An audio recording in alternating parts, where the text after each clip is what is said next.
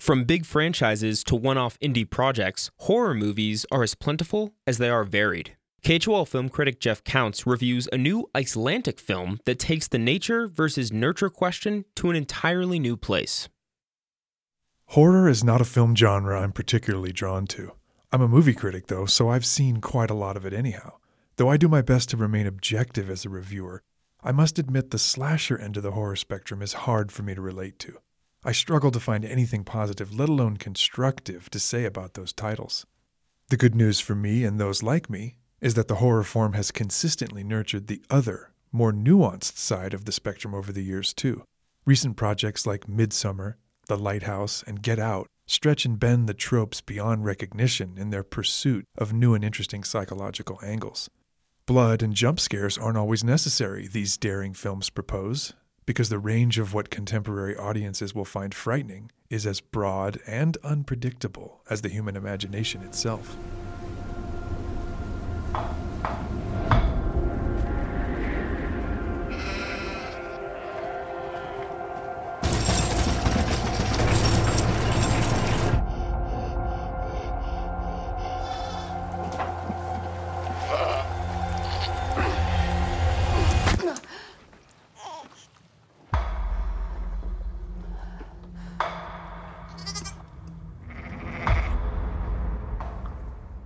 Lamb, a new movie from Icelandic director Valdimar Jóhannsson, is one of the creepiest screen experiences I've had in some time.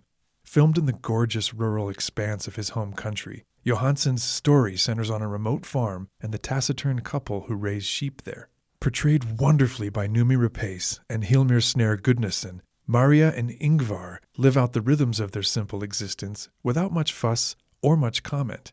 In fact, as a viewer, one of the first things you suspect with Lamb is that there probably isn't going to be a lot of talking, or action, or easily discernible plot. And it doesn't take long for those three suspicions to be confirmed. But the realizations come with the bonus epiphany that none of it is needed. As a study in uncanny, wordless storytelling, Lamb is a marvel. And things do pick up eventually. It isn't spoiling anything, the trailer does this on its own to say that Maria and Ingvar make a discovery during the sheep birthing season that changes everything in their isolated world of two. It is exactly this strange moment in Lamb where the slowly building dread set up by the film's opening sequence finally finds its footing. It is true that the tone set by the scenery and the muted acting is initially pretty soporific, even though the sun never sets in this faraway place.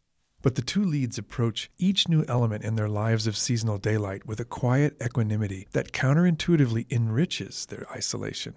You don't need to see them deal with a blown down fence or a broken leg to know that, in either case, they would just set down their coffee mugs and get on with things. The miracle in the barn is handled with the same measured calm. Their reaction is so muted, so completely in control, it keeps ours from running too far ahead of the momentum, which by this point is only barely starting to show itself.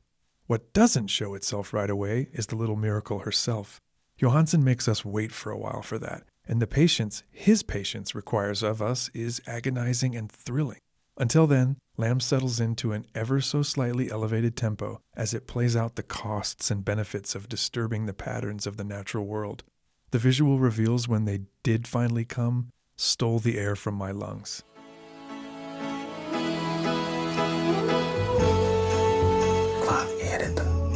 I may not always love you, but long as there are stars above you, you never need to doubt it. I'll make you so sure about it. Lamb is a brilliant and lonely fable about family, fleeting happiness, and the dark things that watch us from the edge of the field. Don't expect any darting black cats to help you scream away the tension. This is a very slow, steady burn, and one of the best films I've watched this year. Please find a way to see it. I'm Jeff Counts, and this is KHOL, Jackson Hole Community Radio. You can hear more from critic Jeff Counts at 891khol.org, where we also feature local news and music content.